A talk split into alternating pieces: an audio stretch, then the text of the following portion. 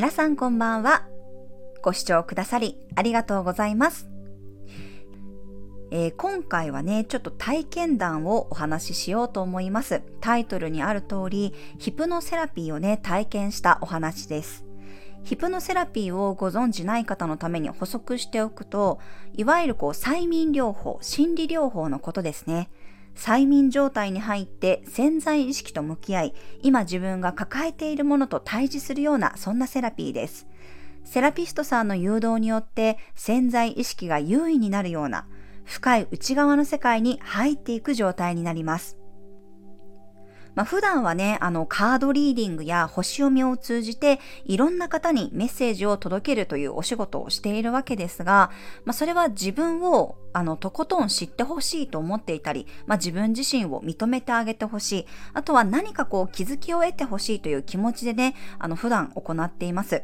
ま、ただ、セッションとかリーディングをしていく中で、気づきを得ることはできても、そこからね、本当の意味で行動に移せるようになったり、何かこうブロックになっているものを外すのって、やはりこうご本人様なんですよね。そこにはやはりすごくエネルギーがいるし、根気がいるんですよ。そして何よりも人から言われるより、やはりこう自分でどれだけ納得できるか、そこが本当にこう重要なんだよなっていうことを日々痛感しております。で私たちってどうしてもね、外に外にこう原因を求めがちなんですよね。でも実は答えっていつでもこう自分の中にあるんですよ。どんな事象が起きたとしても受け取り方次第で変わってくるので、たとえ同じ事象が起きたとしても、その人がね、どんな風に受け取るかで、良くも悪くも現状は変わっていきます。心の世界が今自分が見ている世界をこう作り出しているんですよね。で、私自身は、12ハウスという見えない部屋にとってもたくさんの天体を抱えています。そしてもっともっとこの潜在意識とつながるということや潜在意識をテーマにしたことをねやっていきたいというね気持ちが、まあ、最近こうムクムクとね 湧き上がってきました。でそこでなんかもっと深い分を追求したいなっていう気持ちが湧いてきてそこでこうヒプノセラピーを知ってねちょっとこう調べてたんですよね。でまず調べるうちにあこれすごくやりたいなって思ったんですよ。まあ、もちろん自分がセラピストとして取り入れていきたいっていうふうに思ったんですが、まあ、それをやるにはやはりまず自分が体験しなければと思っていろいろ調べているうちにあのスタイフでね配信をされている泉さんに行き着いて今回ねセラピーをお願いしました。まあ、今回はそこでの体験とかね気づきをお伝えできればなと思っています。ちょっと冒頭からね長くなってしまいましたがヒプノセラピーを体験したというお話ですね。まあすごくこう不思議な体験、面白い体験ができて、まあ今もなんか、なんていうのかな、ちょっとこう夢を見ていたような感覚。でも夢よりはもう少しはっきり覚えてるし、なんていうのかな、感覚、感情もそこにはあって、本当にこう不思議な体験だったなというのが、まあ正直な印象です。で、まあこのヒプノセラピーね、あの私の場合は、このソファーに横になって、て、目の上にタオルをかけてね、あの、泉さんの心地よい誘導に耳を傾けながら言われた通りのこう、イメージをするという練習を最初はやっていきました。頭の中でこういうものを思い浮かべてくださいっていうところから入って、ちょっとずつこう練習しながらね、自分の深い深い世界にこう入っていくようなね、そんな流れでした。で、まあ最初にね、まあそういうちょっと練習段階を経て進んでいくと、まあ、扉が見えてくるわけですよ。それは、あの、私の過去性とかね、私に今必要な気づきを与えてくれるような、まあ、そんなシーンにね、きっと入っていくんだろうなと思いながら、まあ、目の前に現れた茶色のね、古い扉。金色の取っ手の丸い取っ手のね古い扉を開けて、ま、その中に入って進んでいくんですよね。でそしたら泉さんから何が見えますかっていうふうに聞かれてなんか私の目に映ってきたというか、まあ、目って言ってもなんていうのかな、イメージなんですけどね。私の頭にすごくこう浮かんできたのは、とってもキラキラした海だったんですよ。うん、すごい綺麗な海、キラキラしてて、ちょっと眩しいかなって思うぐらいのあの海だったんですよね。でそこにまあ私自身は浜にいるんですけど、まあ港があったりとか、船があってね、なんかこう知ってるような情景でもあるなと思いながら、ここはどこだろうって思ってるわけですよ。で、そしたらね、あの、泉さんから何をしてるのかって聞かれたので、何してるんだろうって自分に問いかけてみたら、なんか誰かを待ってるんだなっていう感覚がすごく合ってるんですよ。あ、これ私誰かを待ってると思って、まあそれ、そういうふうに泉さんにもお伝えして、私誰か待ってますっていうふうにお答えしながらね、この、今自分が誰なんだろうっていうことを徐々に徐々にこう探っていったんですよ。で、誰を待ってるんだろうって思った時に、なんかふとね、あ、お父さんを待ってるなって思ったんですよ。お父さんを待ってる。で、まあそのうちに、じゃあ自分がこうどんな姿をしているのかを認識していきましょうというか、その見ていきましょうっていう話になって、足元を見たらね、ピンク色のスニーカーを履いてたんですよ。で、なんか白いレースのついた靴下とかも履いてて、で、カラフルな色のスパッツを履いてて、白い T シャツを着ててね、で、キャップをかぶってて、髪の毛をこうくしゃくしゃっとまとめて縛っててちょっと汗ばんでるっていう感じだったんですよね。で年齢はまあ、えー、幼稚園もしくは小学校1年生ぐらいの女の子でなんかもうこの時点でねあこれ子供の時の私だってすごく思ったんですよね。これ私だなっていう意識がすごくあって。ただまあ自分の中でそれが見えてるので、まあ、私はそのその子を自分としてね、体感してるわけなんですけど、泉さんから、お父さんとは約束してるのって言われて、で、私は考えたんですよね。これ約束してるんだろうかって。でも、約束してないなって思ったんですよ。約束してるわけでもなく、ただただお父さんが来るのを待ってたんですよね。で、まあその時の感情っていうのは、なんて言うんだろう。割となんか別にすごくこう悲しいっていうわけでもなくてただあお父さん早く帰ってこないかなってそんな風にま思ってる、まあ、ちょっと寂しいかなっていうそういう気持ちだったんですよね。でまあそこでまあ、泉さんとこういろいろ会話をしながら、まあ、これ私ですねっていう話になって幼少期の私だっていうことになって、まあ、小さい時の自分なんですよねきっとそれって。でまあじゃあその小さい時の自分とちょっとこう対峙してみましょうっていうことになったんですよ。うん。まあ幼稚園もしくは小1ぐらいの私とね対峙することになって海の近くの公園でまあ今の私とそして子供の時の私と一緒にちょっとこう会話をしてみるというね流れになりました。で何かその子供の時の私に対して何か言葉をかけてあげたいことってありますかって言われたのでなんかこうちょっとふうと考えてね、まあ、自然と出てきた言葉が「大丈夫だよ」っていう言葉だったんですよ。うん、なんかそう大丈夫って言ってあげたかったんですよね。心配しなくても大丈夫ってなんか言いたかったんですよ。で逆にそのあーちゃんの気持ちをね全部聞くあーちゃんって言ってもわかんないですね。あーちゃんって私がちっちゃい時にねあの呼ばれてた名前なんですよね。あの全然私あーちゃんでも何でもないあとかつかないんですけどなぜか自分のことをあーちゃんと呼んでて家族もあーちゃんと呼んでたので、まあ、そのあーちゃんの気持ちをこう聞いてみてくださいっって言われてあーちゃんとこう話しながらね気持ちを聞かせてもらったんですけどなんかこうやっぱりお父さんに対しての気持ちがすごく湧いてきてなんかもっとこうお父さんに甘えたかったとかねでなんか意外なのがなんかそんなちっちゃい子供なのにお父さんに対してすごくこう感謝してるって言ってるんですよ。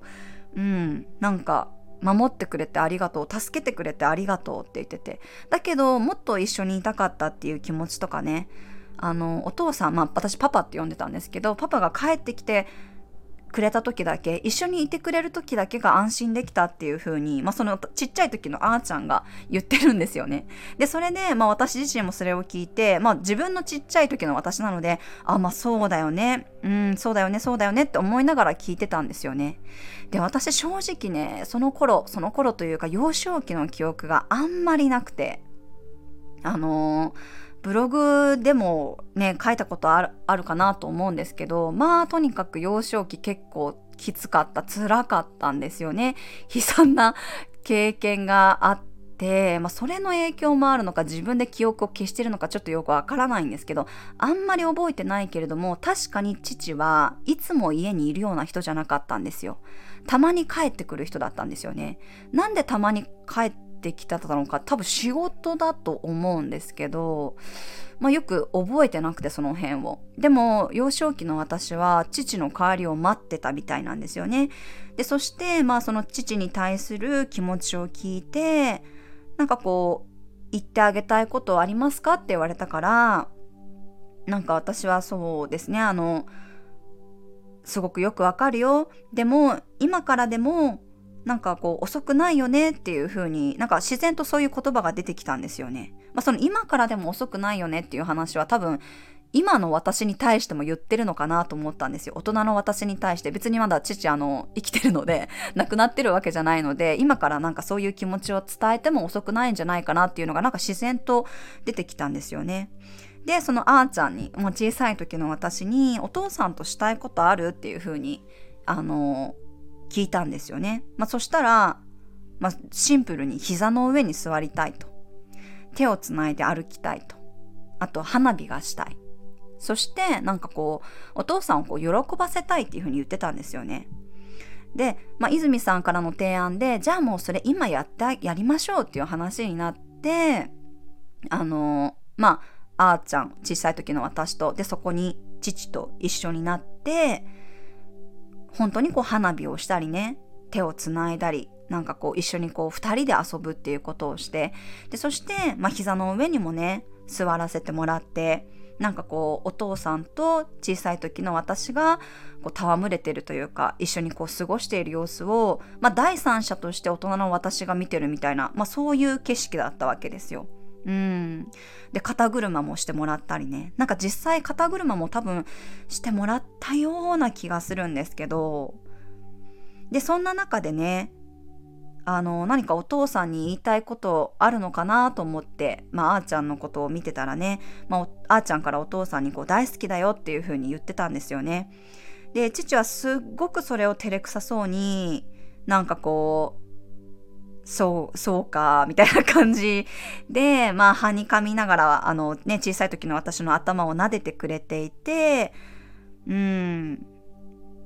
で、小さい時の私は、まあ、もっと、本当はね、甘えたかったんだけど、素直に甘えられなかったんだよねって、もっと本当は一緒にいたかったし、いつもありがとうって思ってるよっていう風に伝えたんですよ。で、それに対しても、まあ、父はすごくこう、微笑んでくれていて、うん、なんかこう、まあ、あんまりね、そういう会話を大人になってから大人になってというか子供の時からもずっと父としたことがなかったからなんか本当はそういうことをもっとしたいって思ってる自分がいるのかなって思いながら本当第三者目線でそのなんか微笑ましい光景を見てるっていう感じだったんですよね。でその後に、まあ、泉さんからあのー、今度はちょっとお父さんの立場になってねお父さんの立場というかお父さんの方の意識の中に入ってみましょうっていうふうにあのご提案いただいて、まあ、そういうふうにちょっと自分の中でね父の中に入り込んでみる父の感情を受け取ってみるっていうふうにねあの意識を変えてみたらまあ、すごく何て言うのかな、まあ、やはり愛おしさとかなんかこうちっちゃくてあったかくて可愛いなっていう気持ちとかねなんか守ってあげたいなっていう気持ちが感じられたんですよね不思議なことに。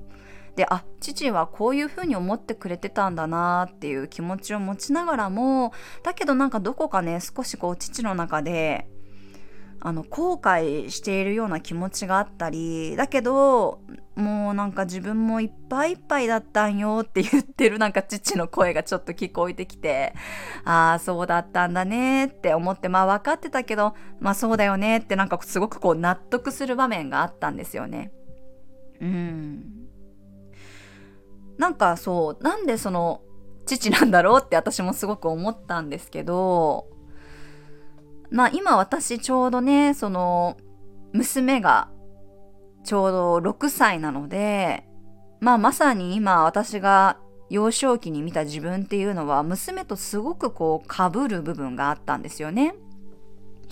だからなんかその自分の娘とねあの夫ですよね主人まあ娘にとってのお父さんがすごくやっぱり仲がいいんですよ。なんか抱きついてたりなんかチュッチュしてたりとかうーんなんか本当に仲良くしてる姿を見てなんか私も多分父と本当はそんな風に過ごしたかったのかなっていうのをちょっと感じたんですよね。で、なんかこれちょっと重たい話になるので、なんか聞きたくない人はちょっとね、あの飛ばしてほしいっていうかここでちょっとあの離脱してほしいかなって思うんですけど、私ずっとも母に対しての嫌悪感とか、うーん、なんか強い感情を持って生きててもうそれは本当にね幼少期からだったんですよ。それこそもう物心ついた時から母から逃げなければこの人と一緒にいたら私は幸せになれないってもうめちゃくちゃ強く思ってたんですよ。で、今、なんかこの娘を見ててね、娘はとっても毎日純粋に楽しそうに生きてるんですよね。で、それって私からすると、なんか到底考えられないというか、私が全く経験できてなかったことを娘は経験してるんですよね。もう娘の年には私は、うん、もう母から逃げたいという気持ちしかなくて、思い返しても、殴られてる記憶とか傷つくことを言われたりとかなんかもう苦しい記憶しか湧いてこないんですよ。母が近くで手を挙げたら殴られると思ってもう顔を隠す癖がついてたりとかとにかくこの人から逃げなければこの人がいるうちは私は幸せになれない。その気持ちをもうその時点で私めちゃくちゃ持ってて分かってたんですよね。普通のその 6歳とか7歳の子ってねお母さん大好きお母さんと一緒にいたいって多分思ってると思うんですけど私の場合はもうそんな気持ちさらさらなくてもう正直どうやってこの人から逃げようか。どうやったらこの人から離れられるんだっていうその一心で幼少期をずっと生きてきたんですよ。こんな人にはなりたくない。こんな人間には絶対ならない。一日でも早くこの人から解き放たれたい。その気持ちで幼少期過ごしてきて勉強も頑張ってそして高校卒業とともに家を飛び出したんですよね。でおそらくその幼少期あーちゃんがお父さんを待ってたっていうのはきっとまあ母だけだとねそういうことがあったからお父さんがいてくれるとまあ守ってもらえてたのかなっていうことですよね。なんかそんな風にちょっと思ったんですよね。自分の中ではなんか父の存在って正直すっごく薄くて、まあ、良くも悪くもね、別にあんまり好きでも嫌いでもないっていう感覚だったんですよ。まあそれはおそらく母に対するこう憎悪というか、あの、嫌悪感が多すぎて、まあ父は正直どうでもいいぐらいの気持ちで思ってたんですよ。だから今回すごくその自分の潜在意識の中に父が出てきたのが本当に意外だったんですよね。そして、なんていうのかな。まあ、とにかく母に対する私のその気持ちは強くてですね、まあ、高校卒業したと同時に家を飛び出して、まあ、そこからは本当に私にとってのパラダイス、ようやく解放されたっていう気持ち。うん、もう本当に小さい時からもう早くここから解放されたいっていう気持ちで生きてきて、大人になってようやくそこから解放されてね、楽しい、楽しいあの時期を過ごしていたんですけど、でも、大人になって、あの子供ができたタイミングでね、まあ、疎遠になってた母から連絡があって、まあ、どうしてもその孫に会いたいと言われて、で、私は、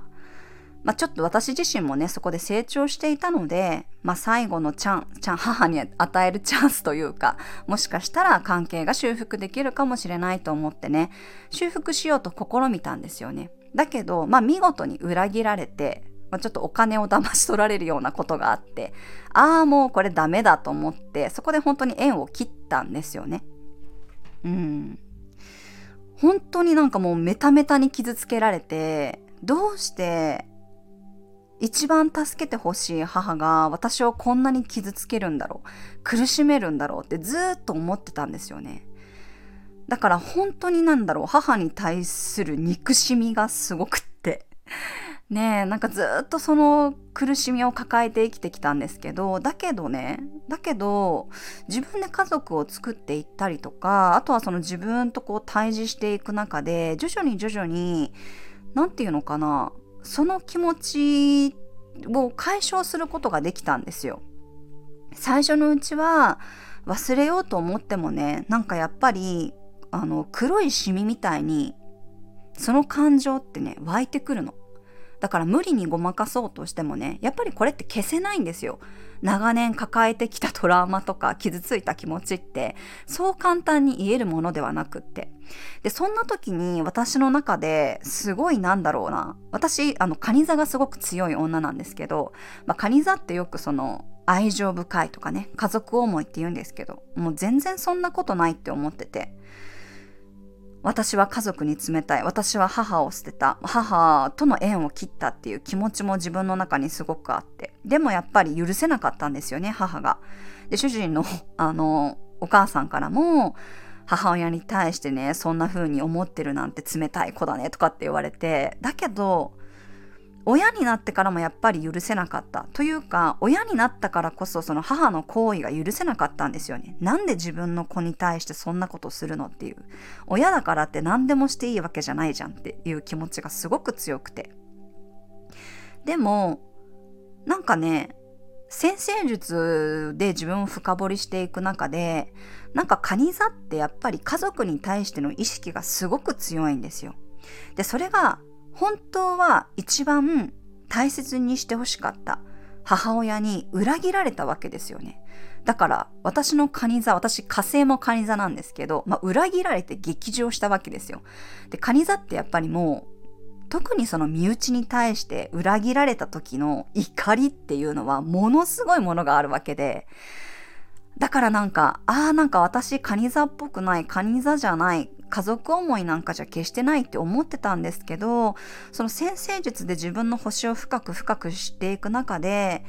あめっちゃカニ座って思ったんです。うん。なんかそっか私って家族に対して人一倍強い気持ちがあったからだからこんなにも母に対して許せないっていう気持ちが出てきたんだと思って。本当は愛されたかったし本当は甘えたかったし本当は私も母を受け入れたかっただけどそれができなかったからこんなにも強いエネルギーとしてなんかうん強い感情が出てきたんだなっていうことをすごくこう納得したんですよね。そうそれがあってねやっぱり先生術を知ることって自分を知ることにつながるなっていうのをすごく自分の中で認識してるというかね自分の中でそこをすごく解消できたのがやっぱり星読みだったのでだから皆さんにもね星読みを知ってもらいたいなと思ってこういう活動をしてたりするんですよ。なんかこうちゃんと伝わってるのか謎なんですけどうんそうだからなんかその時にねなんかこう自分を許せたんですよね。なんか、あ、そっか、私ってこんなにね、こんなにもね、カニ座を持ってる女だから、やっぱり家族への愛情が強かったんだ。だけど、それを受け取れなかったから、母に対してこんなにも強い反骨精神とかね、裏切られた、ムカつく、苦しい、許せないっていう、そういう気持ちが湧いてきたんだって、すごく納得できて。で、その時になんか私、あ、じゃあもう許さなくていいって思ったんですよ。なんかずっと許せない自分、母を許してあげられない自分は、なんて冷たいんだろうとか、なんてひどい人間なんだろう、なんてひどい子なんだろうって思ってたんですけど、なんかその自分の星を知った時に、そりゃ許せないよって思ったんです。だってこれだけ家族思いなんだもん。これだけ家族を欲してるんだもん。だったら許せないよね。しょうがないよねって思ったんですよ。で、そしたらなんか、何て言うのかな？なんかスッとその母に対する感情が徐々に徐々にこう薄れていってる感覚があってなんかもう別に何て言うのかな？何の感情も湧き上がってこなくなったんですよね。で、前みたいにこう、ふっとした瞬間に、その傷ついた気持ちが湧いてきて、こう感傷に浸るとか、こうポロポロ泣くっていうこともなくなって、まあ自分で私は今自分の家族を作れてるし、まあ母はあくまで私の生みの母だけれども他人だし、なんかそういうふうにいい意味でなんかこう腑に落ちたというかまあもう許せなくていいんじゃないっていうその許しを自分に出せたんですよね。そしたらなんかその瞬間に母に対する気持ちっていうのはすごくこう自分の中で薄れていってだから別に嫌いでも好きでもない。で別に許す必要もない。もう私と母は違う人生を生きてるなんかもうそれですごくすっきりしちゃったんですよでそんな時にあのまたこれもういろんなところに話が飛んで申し訳ないんですけどあの、ソウルリーディングを受けたんですよね。で、その時にも、ちょっとこう、母との話を聞いてみたら、なんかその、ね、見て、魂をね、見ていただいた時に、あの、サナさんのカルマじゃないって言われたんですよ。私のカルマじゃなくて、どちらかというと、お母様の強いカルマですって言われて。で、私別にその具体的にこういう関係性なんですとか言わずにね、ちょっと母の関係性で気になることがあるんですけどっていうふうにお伝えしただけなんですよ。で、そこで見てもらった時に、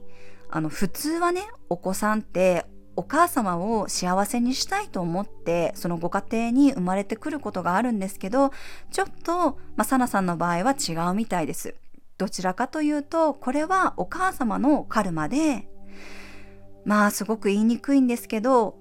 まあ過去性という言い方が合ってるかはわかりませんが、まあ過去にね、あの、要するにお母様が、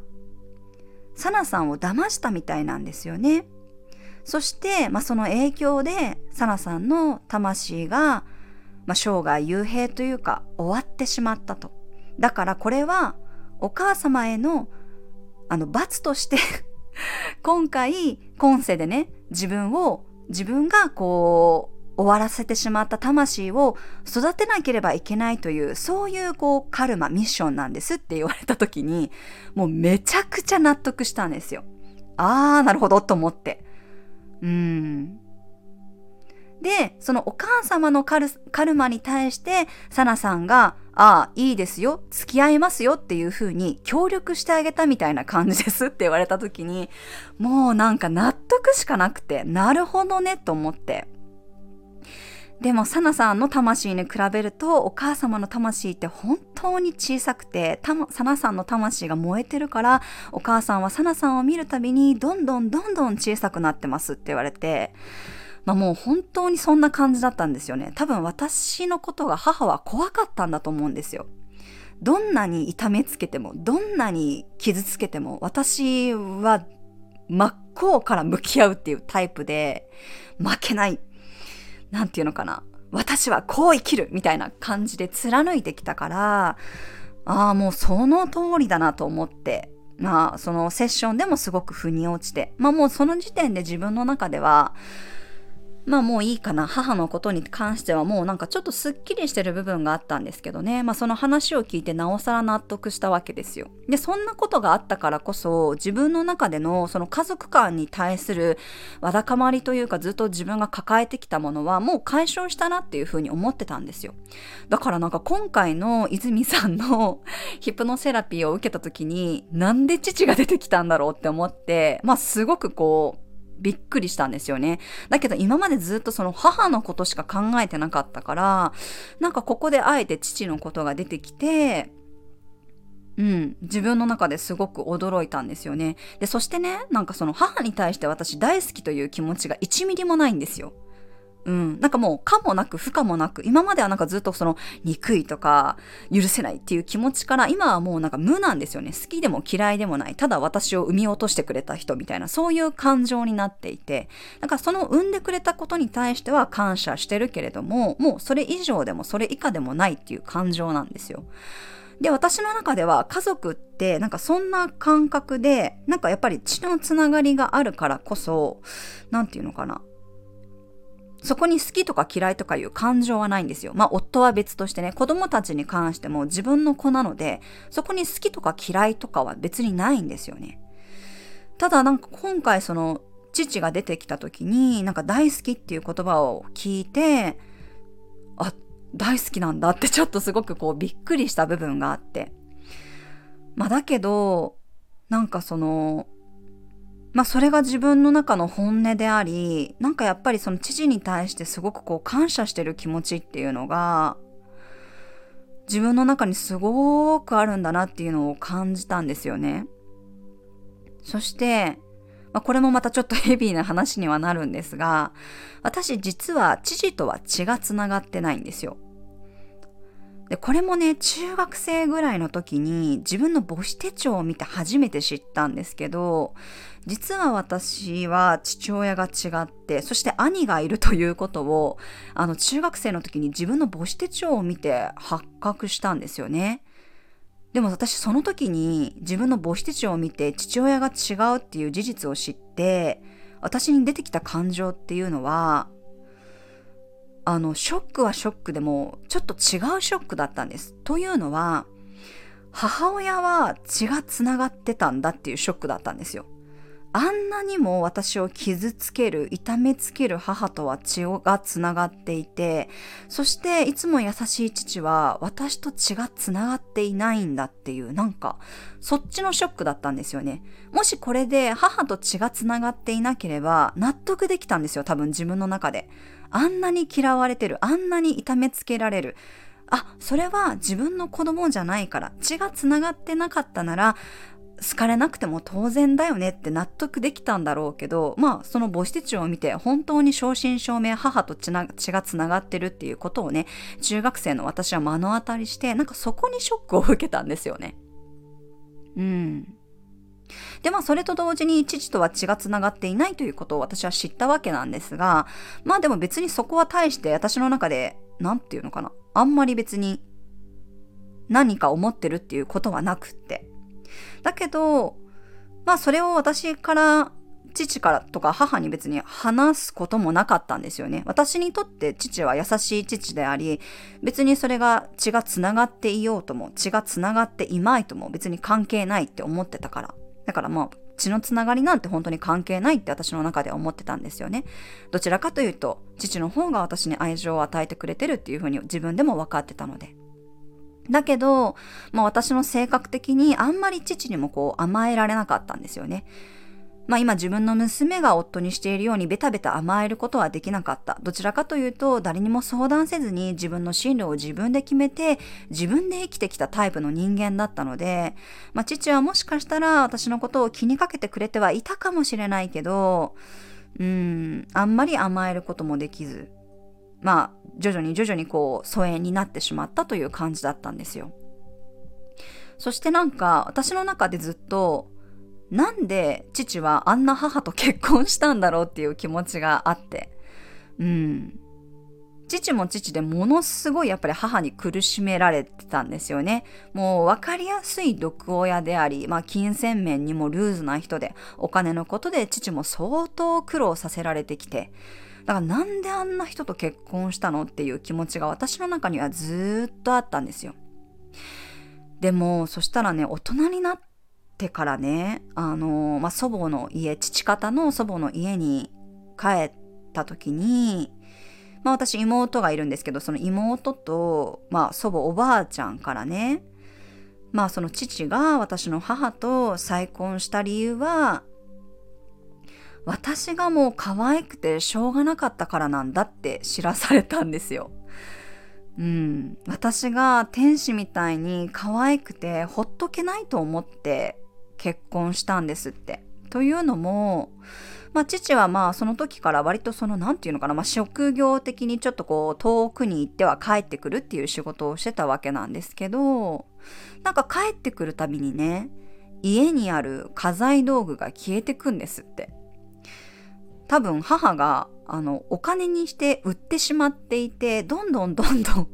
家の中のものがなくなっていくと。でこのままねこの、まあ、女の子一人ををなんか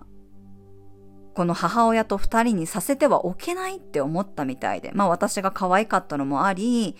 まあ父は母と結婚したそうなんですよ。でその話を聞いた時にめちゃくちゃショックだったんですよね。なんであんな人と結婚したのって思ってたら、私が原因だったのって思って私のせいで結婚したのってなんでってすっごいショックだったんですよ。私がいなかったらあの人とは結婚してないかもしれないわけじゃないですか。なんかもうそのショックたるやもう本当にもう言葉を失って涙がもう止まらなかったですね、まあ、それと同時に、まあ、父への感謝血はつながってないけど私を守ってくれた。心配してくれた愛してくれた。なんかそういう経緯があってまあ父にはあのね、連絡するようにしたり、海外から帰ってきて、まあ、なかなかね、ちょっと会えなかったんですけど、今年の夏にはようやく、あの、子供たちを連れて、孫を店に、まあ、会いに行ったりもできたんですけど、まあ、だからもっともっとやっぱり親孝行したいなっていう気持ちがあったからこそね、まあ、こういう、あのー、ね、潜在意識に父が出てきたのかなっていうのを感じたんですよ。うん、なんか恩返しがしたい。やっぱり、それを強く思ってる自分がいますよね。うん。私のことを本当に助けてくれようとした人、愛してくれた人、それは血がつながりがなかったけれども、私にとって父は父しかいないし、うん。で、その時に、まあちっちゃいあーちゃん、私がね、もう大好きだった、もっと甘えたかった、本当に感謝してるって、ちっちゃい時の私が言ってるのを聞いて、まあ小さい頃からそれを分かってたんだねってすごく思いましたね。うん。まあ、それを今回の泉さんのヒプノセラピーでまた引き出していただいて、まあ、自分の中ではなんとなくねそれは思ってたんだけどあーなんかまたそれを思い出す機会をいただきなんかその大好きっていうワードは私の中では正直ね、出てきてなかったんですけど、まあ父に対してやっぱり、うん、強い思いがあったんだなと思って。で、今もね、ちょっとこう遠方でね、一人で住んでるので、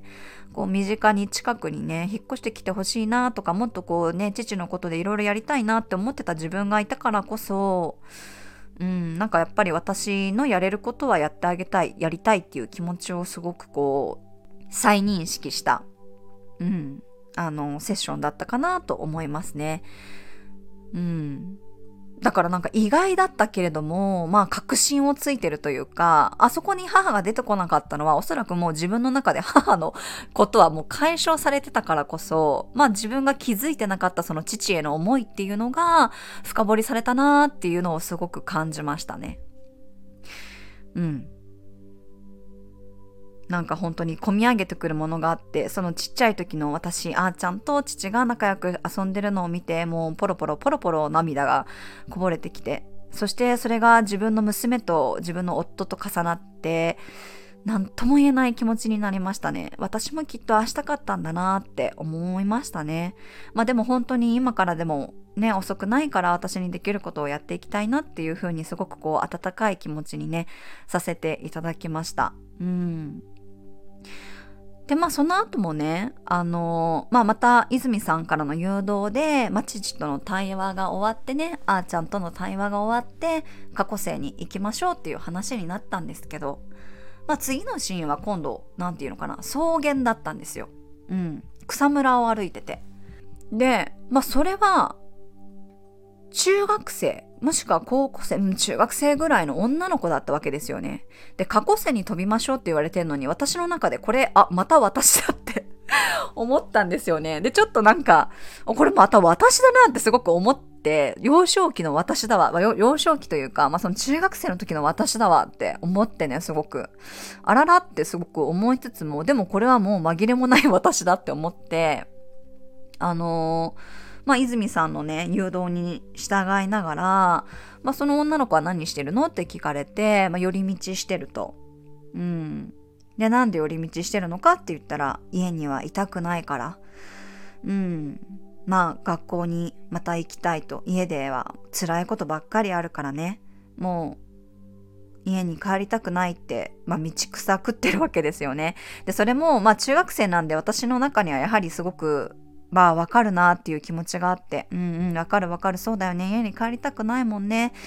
家に帰っても嫌なことしかないしね。ってすごくこう俯瞰してその自分を見れたわけですよね。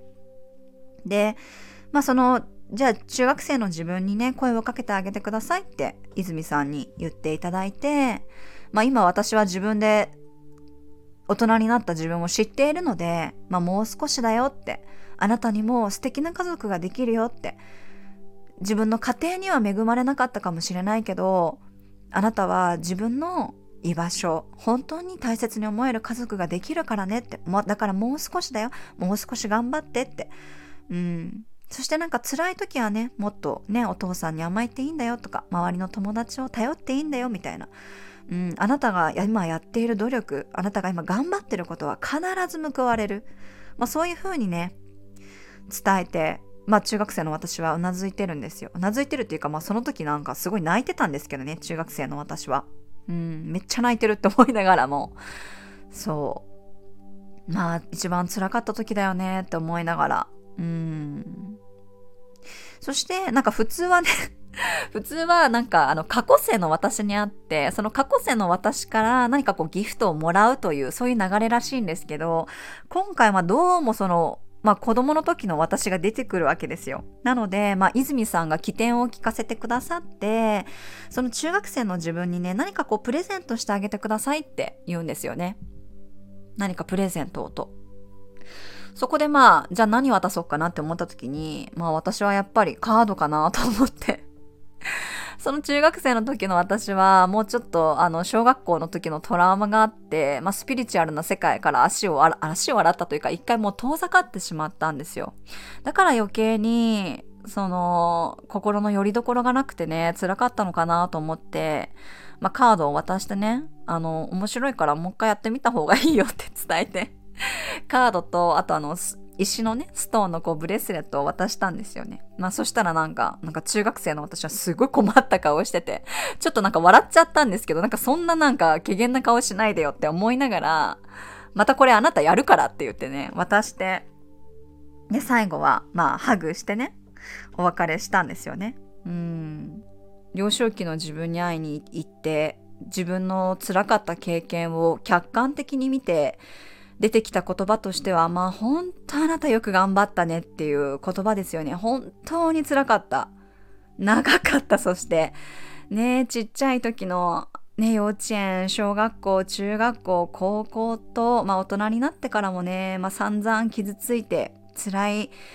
もう苦しいっていう中で、本当にあんたよく頑張ったよっていう言葉をかけてあげたいなと思いつつ、そしてでも、でも、頑張ってよかったよって楽しいこといっぱい待ってるよっていうなんかそういう希望もなんか伝えてあげたいなっていう感じだったんですよね。うん。そしてなんか今の私へのメッセージとしてはなんかもうあれほど辛いことってもうないよって正直、うん、思ったんですよ。そう、今、まあ自分が今後いろいろやっていく方向性の中でも、ね、なんかその、ちょっと緊張することとかね、頑張らなきゃいけないことってあるかもしれないけど、あの時の苦しさ、あの時の辛さに比べたら、まあ今の私なんて幸せなんだろうって思ったんですよね。うん、恵まれてるよって。大丈夫。もう何にも不安になることない。何でもできるよって。なんかそんなことを過去の自分から教わった自分がどんなあの茨の道をくぐってきたかを改めて俯瞰した時にあんたよくぐれなかったね。あなたよく自分の生きる道をまっすぐ貫いたねっていうなんかもうその言葉しかなかったですよね。もう自分の魂にもう拍手っていう感じでうーんよく生き抜いたってすごく思います。だからなんか今もね、ニュースで、まあその子どもの虐待の話だったり、まあ、子供が親を殺してしまったとか、まあ逆に親が子供を殺してしまったみたいなニュースを見るとね、まあいつどっちの立場になっても私はおかしくなかったって思ってるんですよ。本当にそれぐらい、それぐらい強い感情だった。もしくは自分で心が弱い人だったら自分で命を絶っていたかもしれないっていうぐらい。だけど、まあ自分のその強靭な魂と意志がね、負けてたまるかっていう、その反骨精神で、ここまでやってきたなっていう。うん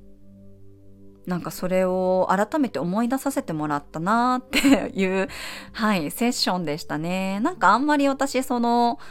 引きずらないというか、まあ、やっぱりこう、前を、前をね、あの、向いて生きてるタイプの人間なので、なんかこういう話をするとものすごい驚かれるんですよ。なんか全然そういうのをね、多分感じさせない感じさせないというか自分でもあんまり何とも思ってないので、なんかすごいヘビーな体験してるねってよく驚かれるんですけど、でも自分の中では別にもうそれは過去のことだから、あんまりこう、なんていうのかな、別にだから何なのぐらいのにしか思ってなくて。うん。だけど、今、もう一回それを思い出させてもらったっていうのは、なんかもう、怖いものな、なしというかね、うん、今までの方が大変だったからもうこれから大変なことなんてないでしょっていうなんかそういう自分へのエールだったのかなってちょっと思いました。うん。はい。という、まあ、不思議な体験。ね、人によっては、その前世の自分に会う方もいらっしゃるんだと思うんですけど、私には今必要なメッセージとしてね、まあ、ちっちゃい時の自分が現れてきたのかなって思いましたね。うん。本当に不思議な体験でありだけどやっぱりやっぱりなんかそう自分が体験して自分の気持ちに気づくってこれなんだよってすごく あの体験して思ったんですよね。そうそうそう。やっぱり自分で感じないとわかんないよねって私もだから今回のセッションで改めて自分が意図してなかった気持ちがこう掘り返されたからうん良かったな貴重な体験をさせていただいたなと思いました。うん。なので、もしね、ヒプノセラピー興味あるよっていう方は、ぜひあの、泉さんのね、あのー、配信、リンクをね、概要欄に貼っておきますので、まあ、見ていただいて、興味のある方は、あの、受けていただくといいのかなと思いますし、あのー、まあ、私自身も、まあ、今後ちょっと勉強して、お仕事として、取り入れていけたらいいななんて思ってるので、まあ、ちょっとそこはあの今後修行していこうかなと思っております。あの泉さんのセッションねとてもこう心地よく誘導してくださるので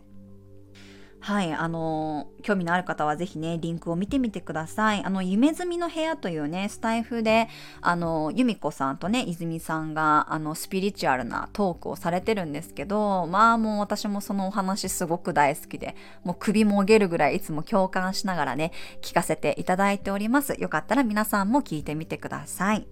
はい、なんかうまくお伝えできたかよくわからないんですけど、とりあえず自分の感じたことをね、話させていただきました。はい、長くなりましたが、ご視聴いただきありがとうございます。はい、ではまた次回の配信でお会いしましょう。